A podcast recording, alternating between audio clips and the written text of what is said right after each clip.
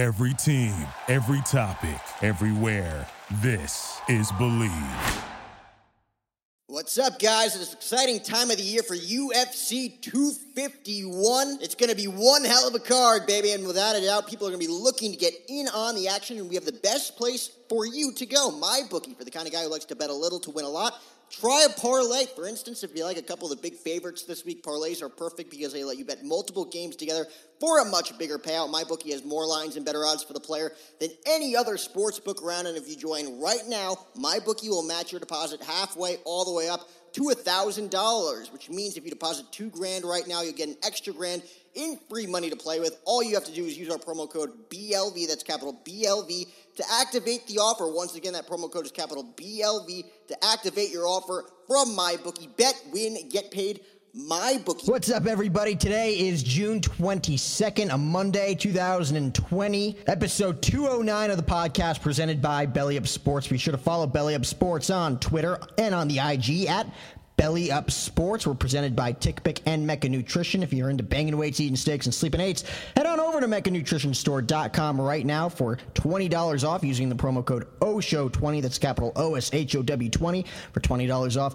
Your next order, remember, swole is the goal, size is the prize. Today is June 22nd, a Monday. I'm recording this on a Saturday, June 20th, 2020. June 20th, 2020 marks 40 years, the 40 year anniversary on June 20th of the Blues Brothers that came out on June 20th, 1980. And for a movie that came out four decades ago, a lot of the Blues Brothers, at least in the movie, still feels very relevant in today's world with everything that's been going on over the past few months or so. And even Dan Aykroyd, who was a co-screenwriter and co-star with John Belushi in this movie, said that it's anti-Nazi and it's anti-racist. And he said that it kind of uh, generates uh, African American culture and kind of recognizes African American performers and artists. And while any other cultural conversation today might cite that this movie is an example of appropriation and quote unquote white saviors kind of rescuing the blues in 1973. I mean, the movie's origin.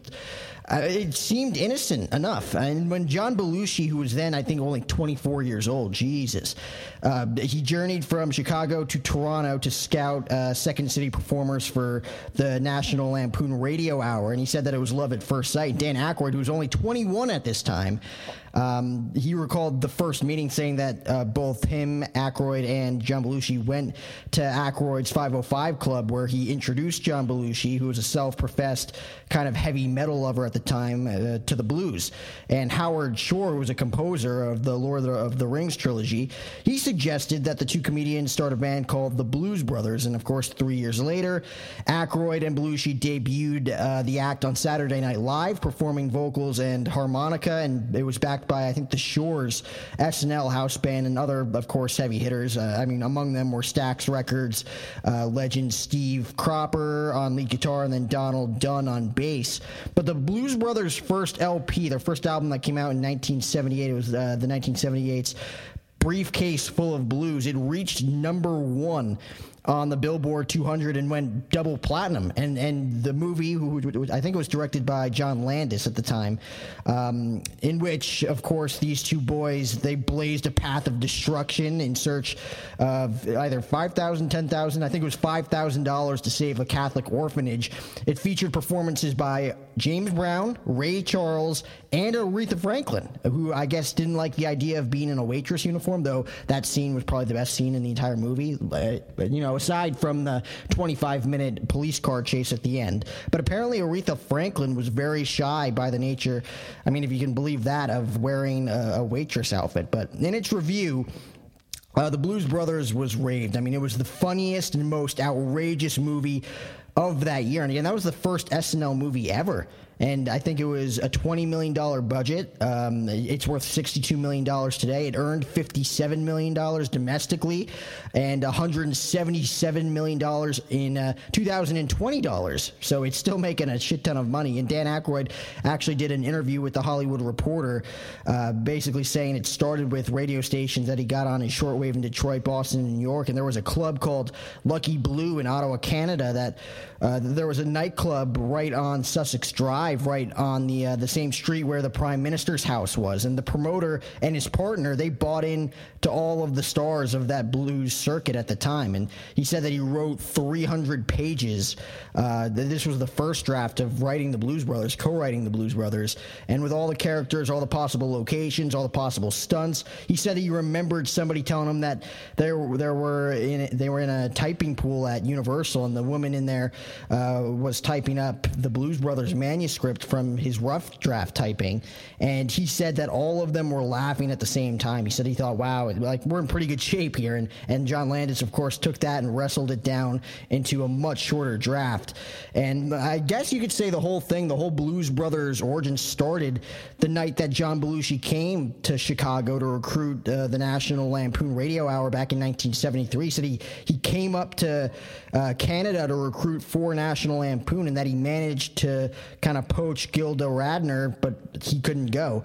Uh, this is Dan Aykroyd speaking. He couldn't go. But the first time that uh, the both of them met, he came into the back door of Second City, and it's kind of a swirling. Uh, I guess he called it a swirling February night of just snowflakes, and he really wasn't dressed for the occasion. Completely under underdressed for that cold night. I mean, I think he said he was wearing a, a white scarf, uh, cable knit wool sweater, sneakers, uh, a pack of butts in his hands, and he he came into the back door, and it was almost like uh, and these are his words, love at first sight when he saw Belushi. He heard about him, and of course, Belushi heard about Aykroyd. And then they came back, uh, then he came back to the 505 Club, Aykroyd's 505 Club that he had. And it was a little office front that um, Aykroyd had on Queen Street where all the people would go after hours in Toronto and artists, streetcar drivers, dancers, cops, you name it.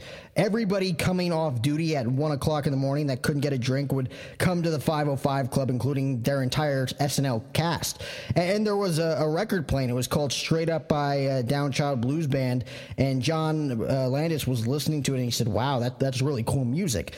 Well, um, and this is what Aykroyd said to him. He's like, Well, John, you're from Chicago. You know it's blues music. And he said, well, I'm into heavy metal, you know, Grand Funk and, you know, Cream. And, th- and then he said, well, you know, it comes from the blues. And and we got uh, or they got into a discussion and Howard Shore was was there uh, the night in Toronto and a couple of the other associates that he said uh, he said well you guys should start a band and call it the Blues Brothers. So prior to Saturday Night Live they had cooked that up before they even were casted on SNL uh, and Belushi was just, you know, an instinctive, natural singer, according to Aykroyd. And uh, he was a blaster. If you if you look at these great frontmen of these uh, bands, you know, Cab Calloway at the time, uh, Jimmie Lunceford, Johnny Otis, uh, Kay Kyser, they, they, were they were funny on stage. The frontmen were always funny, and there was always a comic uh, pattern going on, especially with John Belushi. And just to quickly go back on the Aretha Franklin story of how she didn't like the idea of being a wait in, in a waitress uniform.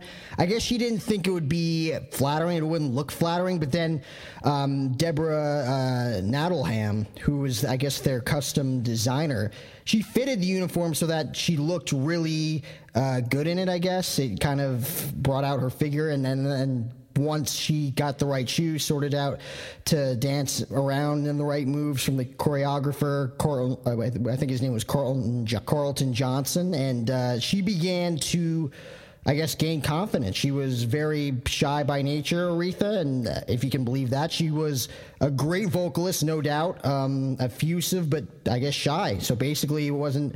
They weren't sure if she could pull it off. But then she she cut the song. Uh, they wanted "Think," which was awesome, uh, badass, if you, if you will. So she cut the song, and it was a great pop and crisp version of it uh, with the Blues Brothers uh, behind her. And I, I guess Aykroyd said that he had butterflies in his stomach when when that music started and that they were sitting on the bench. They started to cover her first, and were just sitting there watching. And he said that he went weak because it was just so powerful. Uh, and it was just an electric, lovely, totally fluidic uh, the rhythmic piece of music and film all married together, all meshed up into one. And he almost fell off the chair, he said, with that uh, scene with Aretha Franklin. But it's really amazing to see how this all culminated again about like eight years in the making before they even shot it. That was all the way back in 1973 when they first met and decided, or at least started flirting with the idea to form the Blues Brothers band. Uh, 1980, obviously, this movie came out when they were already on the cast of SNL. And this was the first Saturday Night Live movie ever. Uh, I think it was five years into Saturday Night Live because they were the original cast, at least a part of the original cast, John Belushi and Dan Aykroyd. So I wanted to get into uh, why this is the one and possibly only rare occasion where SNL produced um, a very successful movie that's still making a ton of money today. And we'll get into that right after this quick word from our handy dandy sponsor over at TickPick. I'm so bummed. I forgot to get my girl tickets them all, and now it's sold out. It's her freaking birthday. Oh, dude, she's probably gonna break up with you. She's definitely gonna break up with me.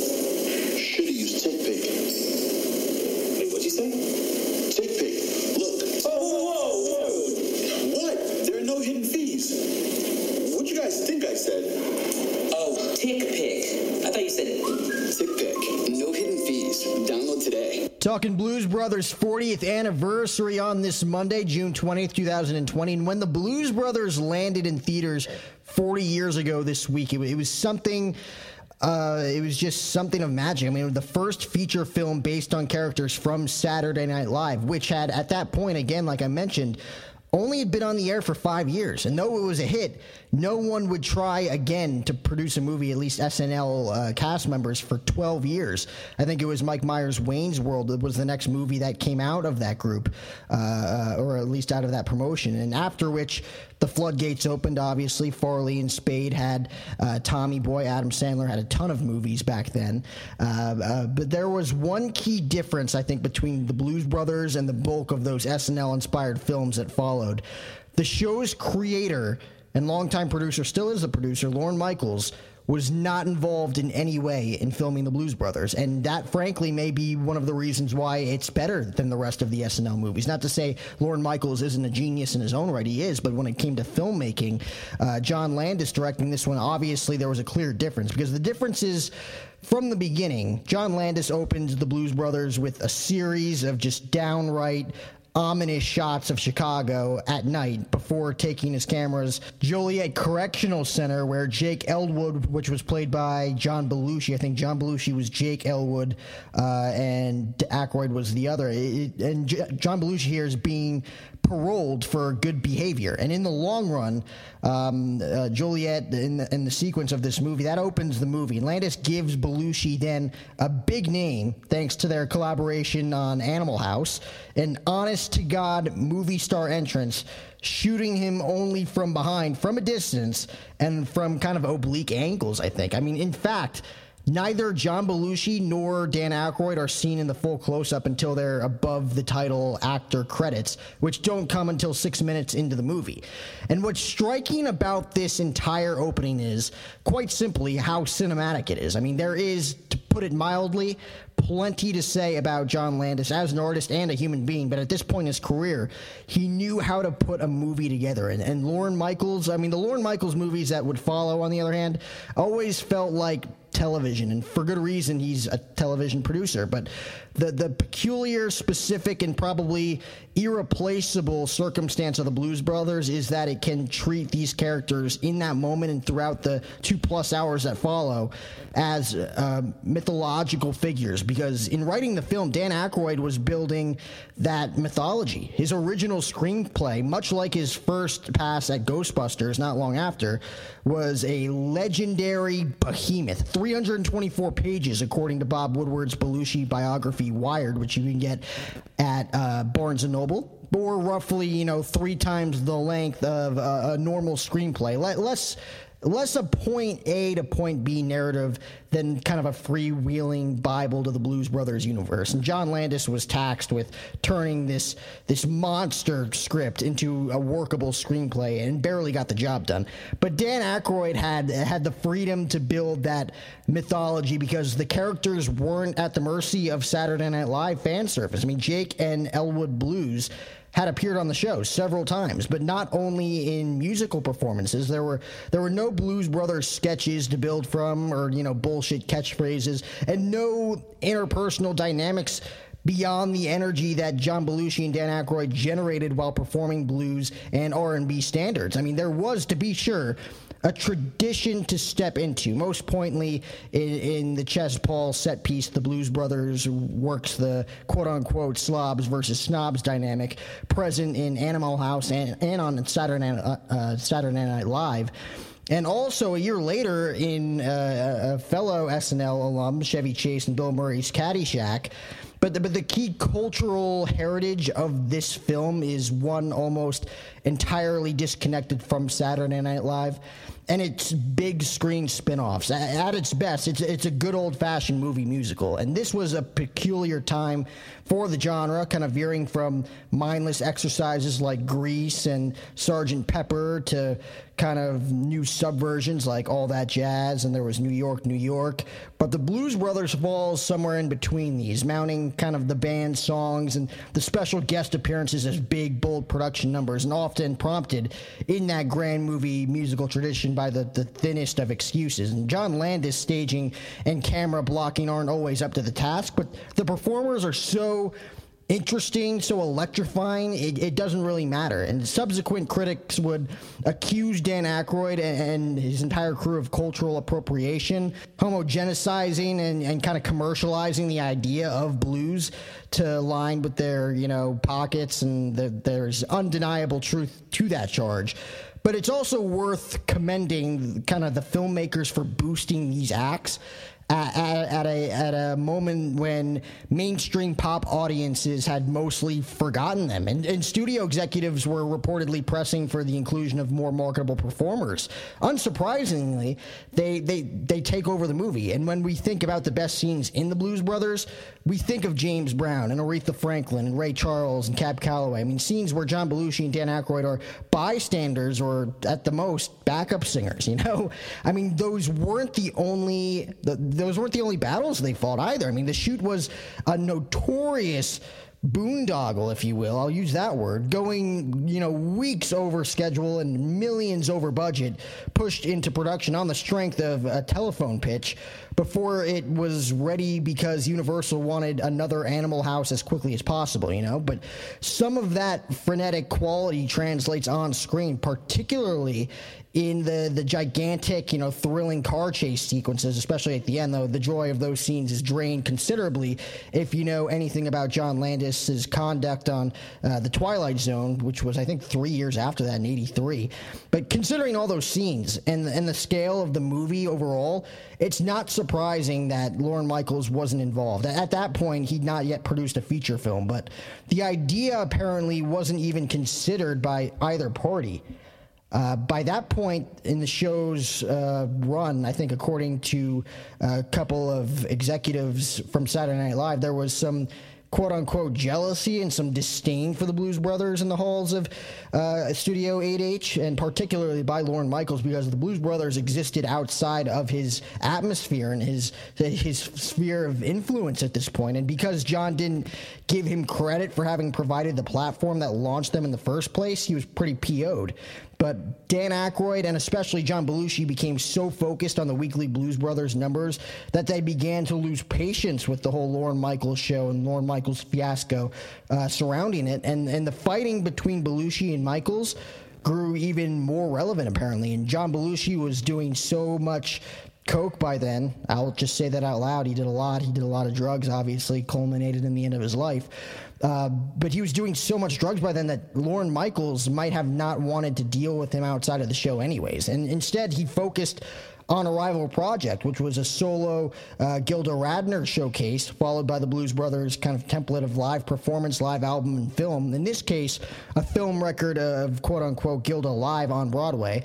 And the tension between the two projects and like kind of the two productions, both of which were in production during the 1979 hiatus of Saturday Night Live, grew so fierce that John Belushi told Paul Shaffer and Bob uh, Tischler, who had agreed to co produce uh, Gilda Live, and were respectively uh, musical director and album producer for the Blues Brothers, that they could not do both of those productions, and they refused to choose sides. And then, once Gilda Live opened on Broadway and clearly needed more work, Lorne Michaels forced Shaffer uh, to stay in New York and drop out of the Blues Brothers mere days before shooting was to begin for the movie. But Lorne Michaels learned his lesson here, I guess. I mean, Gilda Live was a commercial failure, but the Blues Brothers overcame its mixed reviews and grossed over, I think, $100 million worldwide at the time, and he couldn't get a cent of it. I mean, he, he attempted to mount uh, another film, the Saturday Night Live movie in 1990. It never made it past screenplay stage, but two years later, Wayne's World grossed over 100 million in the United States alone, so he did make up for it. I mean, that film, like the Blues Brothers, had the advantage of an honest to goodness director at its helm. Several of the subsequent Saturday Night Live spin-offs had no such luck. In films like Coneheads, I think there was a, a night at the Roxbury, Superstar, Ladies Man, you name it, proved that as a filmmaker, a film producer, Lorne Michaels was a great television producer. And, and, and the few Saturday Night Live movies movies that genuinely uh, uh, worked do so because they were treated as movies, not just extensions uh, uh of a TV show. But still to this day, like I started the segment with, is that the Blues Brothers is probably the best SNL esque movie that's ever been produced, ever been made, because it's still grossing in millions even today. And I want to get into the top 10 best scenes from the movie after this quick word from TickPick.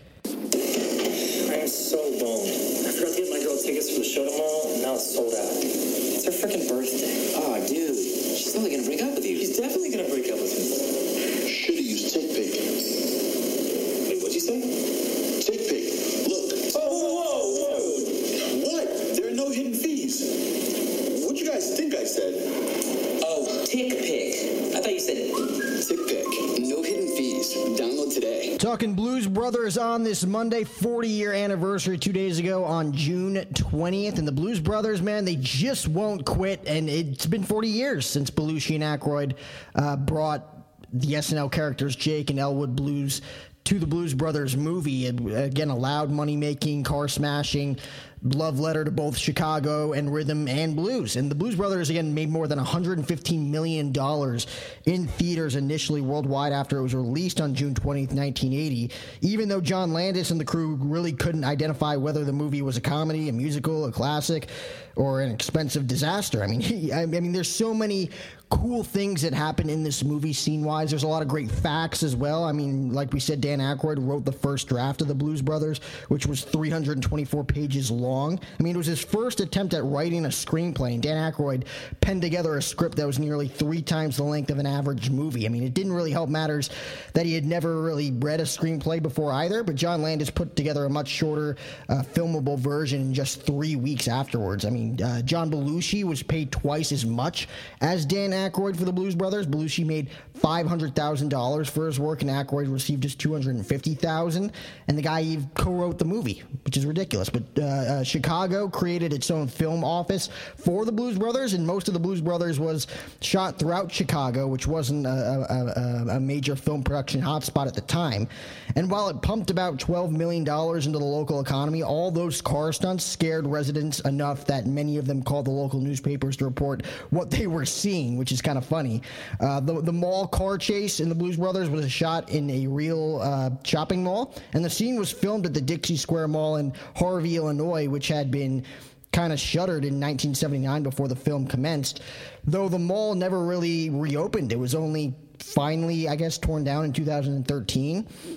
Uh, the Blues Brothers used 13 different bluesmobiles, I guess. All, all of the car chases and stunts were real and not created with CGI. So 40 stunt drivers were flown in every weekend to do all that dirty work. And, and 60 old police officers were purchased for $400 a piece. And, and the filmmakers got permission to drive down uh, Lake Street at speeds of over 100 miles per hour. And after one take, John Landis realized it looked like he was just speeding up the film. So so he got uh, uh, stunt pedestrians to walk down the sidewalks to show just how fast the cars were really going in the film. And a ditch was dug so the cars in the, in the big pileup scene would flip when they hit it. So one stunt driver drove off of a 150 foot long ramp Amazingly, only a few minor injuries were ever reported throughout shooting this entire film during all of these chases. And one of the Blues Brothers stunt drivers was actually John Wayne's son. So the Duke, John the Duke Wayne, the Duke's uh, youngest son, Ethan Wayne, began his acting career in 1970, but he, he kind of supplemented his work in front of the, the camera with a handful of stunting stints, including one on the Blues Brothers. So that's interesting. Of course, uh, I think history has it that Dan Aykroyd and Carrie Fisher became engaged while filming the Blues Brothers. Uh, Dan Aykroyd and Carrie Fisher were, I guess, already a couple at that point. Carrie Fisher, of course, Princess Leia, she's well known for in Star Wars. Um, uh, but apparently, this was set up by John Belushi, who became um, uh, a heavy factor in this relationship. And Dan Aykroyd and Carrie Fisher became engaged after Aykroyd successfully administered the uh, Heimlich maneuver on her. Apparently, I guess he almost choked on some kind of vegetable that couldn't that, that he shouldn't have been eating. I guess Brussels sprouts or something, and uh, that uh, I guess Dan Aykroyd saved Carrie Fisher's life, and then he asked her to marry him. And she thought, wow, if, if that happens again, I should probably marry him. But the wedding, of course, never ended up happening. Uh, Carrie Fisher wasn't the Blues Brothers' only connection to Star Wars. Apparently, Frank Oz, known mostly for his work as a puppeteer, plays the corrections officer who returns um, Jake's belongings in the very beginning of the movie. He was, of course, the man behind Yoda, who made his debut on The Empire Strikes Back, which debuted one month before that and was still number one on the box office when the Blues Brothers premiered and had to settle for second place. And and the studio wanted the band who sang uh, Car Wash in the movie instead of Aretha Franklin for the Blues Brothers. I mean, I, guess Universal wanted new acts like uh, uh, Rose Royce, uh, the band behind uh, hits like Car Wash and I Want to Get Next to You, but Dan Aykroyd and the company said no. And Universal later generated a PR effort to get Aretha Franklin an Oscar nomination for a performance. I mean, the movie helped revitalize her career in a sense. Um, Paul Reubens has a small but visible role in the Blues Brothers as well. Paul Reubens is the actor who uh, would become best known for Pee Wee Herman, played by a waiter at, at Chez Paul before the band is fully back together towards the end of the movie.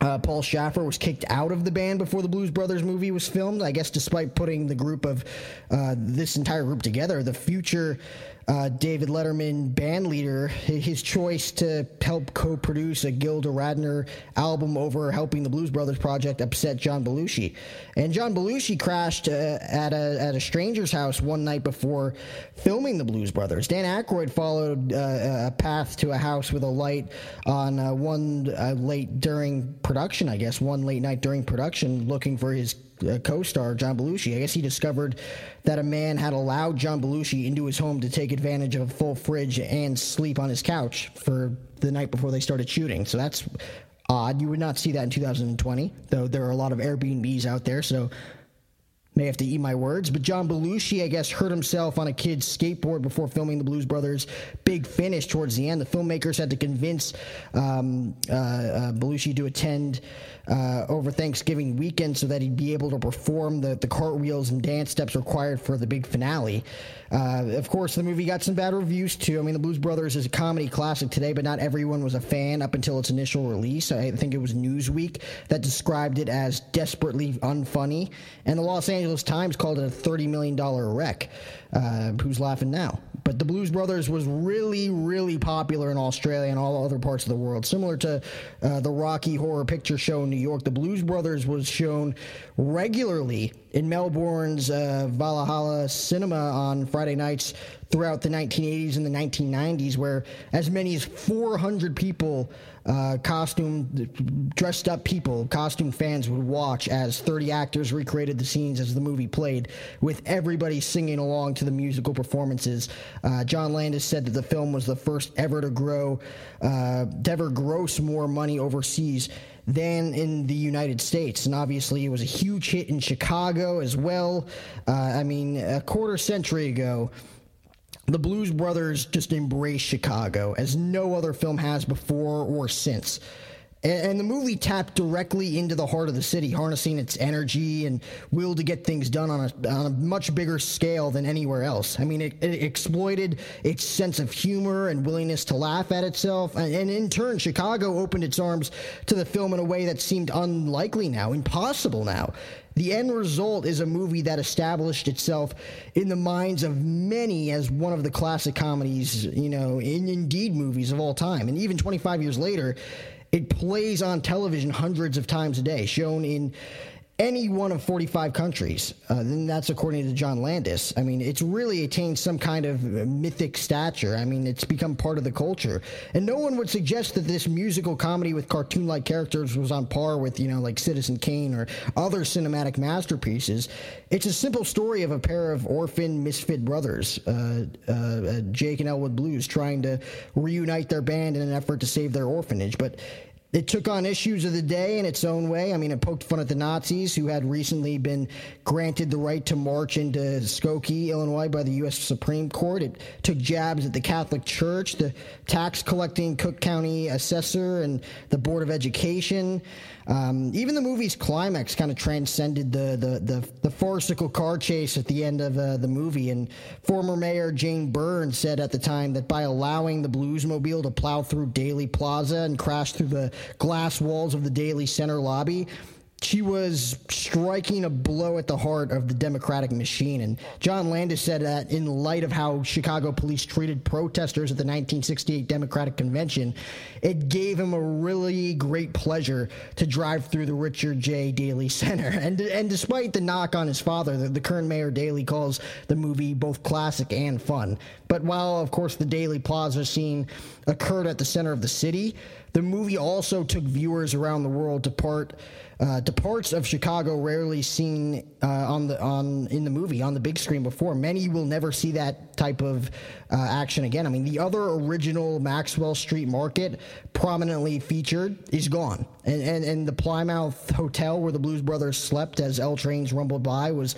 demolished in 1991, 11 years later, signaling the end of the Loop seedier side. And most of Harvey's uh, closed Dixie Square Mall site of an over the top car chase, and we just mentioned it before, that's been undeveloped for a quarter of a century. And it also showed off the uh, the dark streets below the L, Lower Wacker, the Steel Mills, Lakeshore Drive, and and and you know that funny looking Picasso. But uh, but Chicago is one of the stars of this movie, and that's according to Dan Aykroyd, who who played Elwood Blues and co-wrote the movie. Uh, they wrote it as a tribute. It also hailed rhythm and blues. I mean, it was the first feature film for Aretha Franklin and John Lee Hooker. And it also showcased such blues favorites like Sweet Home Chicago, which is a hit song on their album. And the movie is the sixth highest grossing musical of all time, according to BoxOfficeMojo.com. And the $400 million uh, House of Blues live music empire can be connected to the character's popularity. And there's dozens of Blues Brothers tribute bands around the world. And since then, it's just a film catalog. I mean, the movie has had a profound impact on filmmaking in Chicago, establishing it as an attractive venue for decades before more recent upstarts like Toronto crowded the scene. There was uh, Ferris Bueller's Day Off, the, the the Fugitive, Barbershop. Those are just a few of the nearly 200 major motion pictures that have been shot in Chicago since then.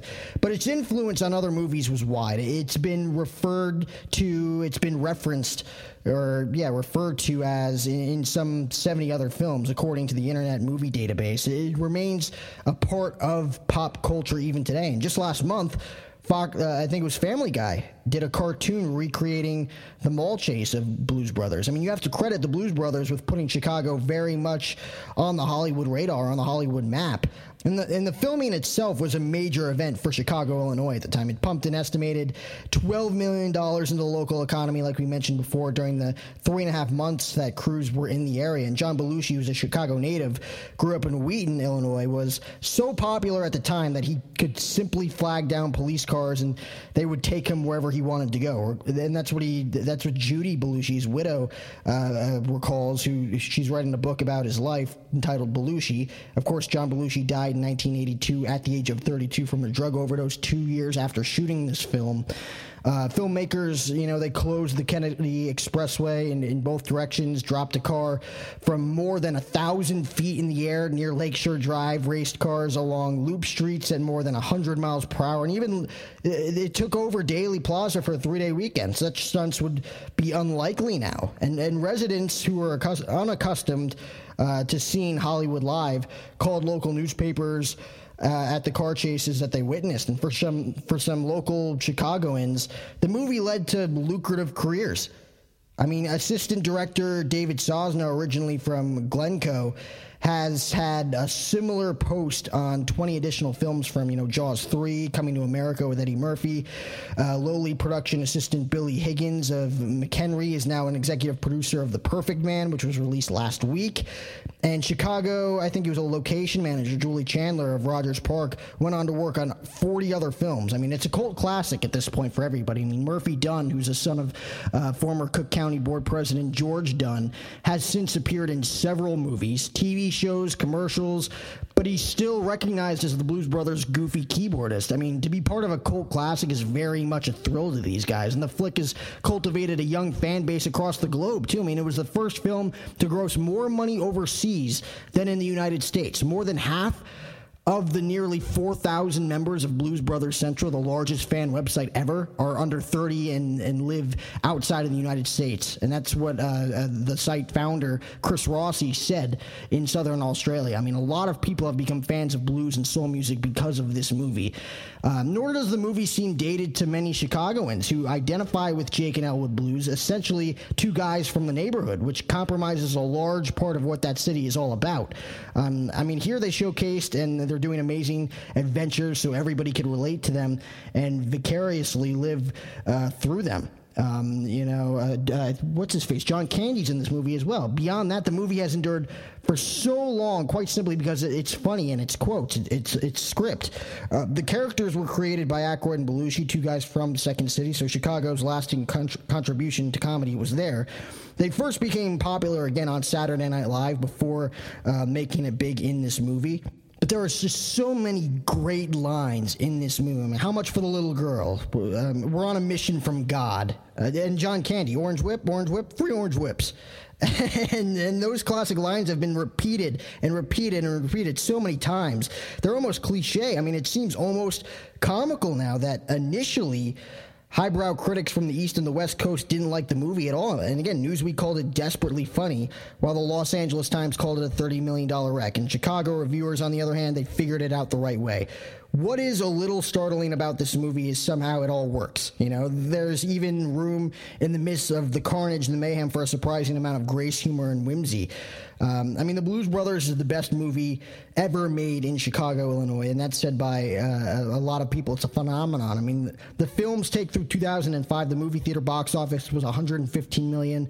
Soundtrack sales over 1 million sold. The original budget was 12 million dollars. The final budget was 27 million dollars. And again, I'll say this to end the show: The Blues Brothers was a phenomenon. Greatest movie ever made uh, with two SNL casts. Probably the greatest Saturday Night Live movie ever made, uh, ever then, ever now, ever will be the greatest movie that SNL uh, ever produced with John Landis as the director. So again, 40 years of the Blues Brothers. If you've never seen the movie, check it out today. And I know you got a lot of time on your hands because uh, we're still battling this pandemic. We'll see what happens in the in the weeks coming forward. This Wednesday on the show, we got another broadcaster in the booth in the house.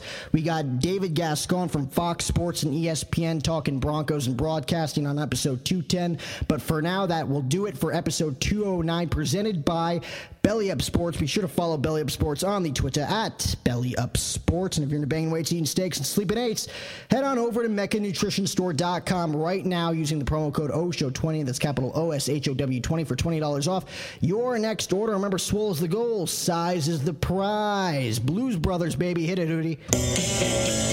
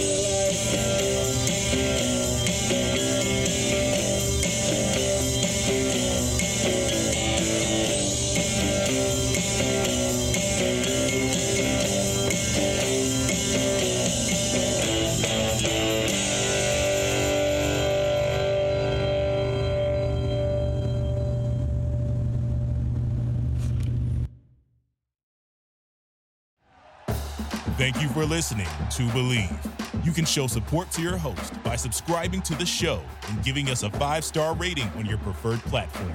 Check us out at Bleav.com and search for B L E A V on YouTube.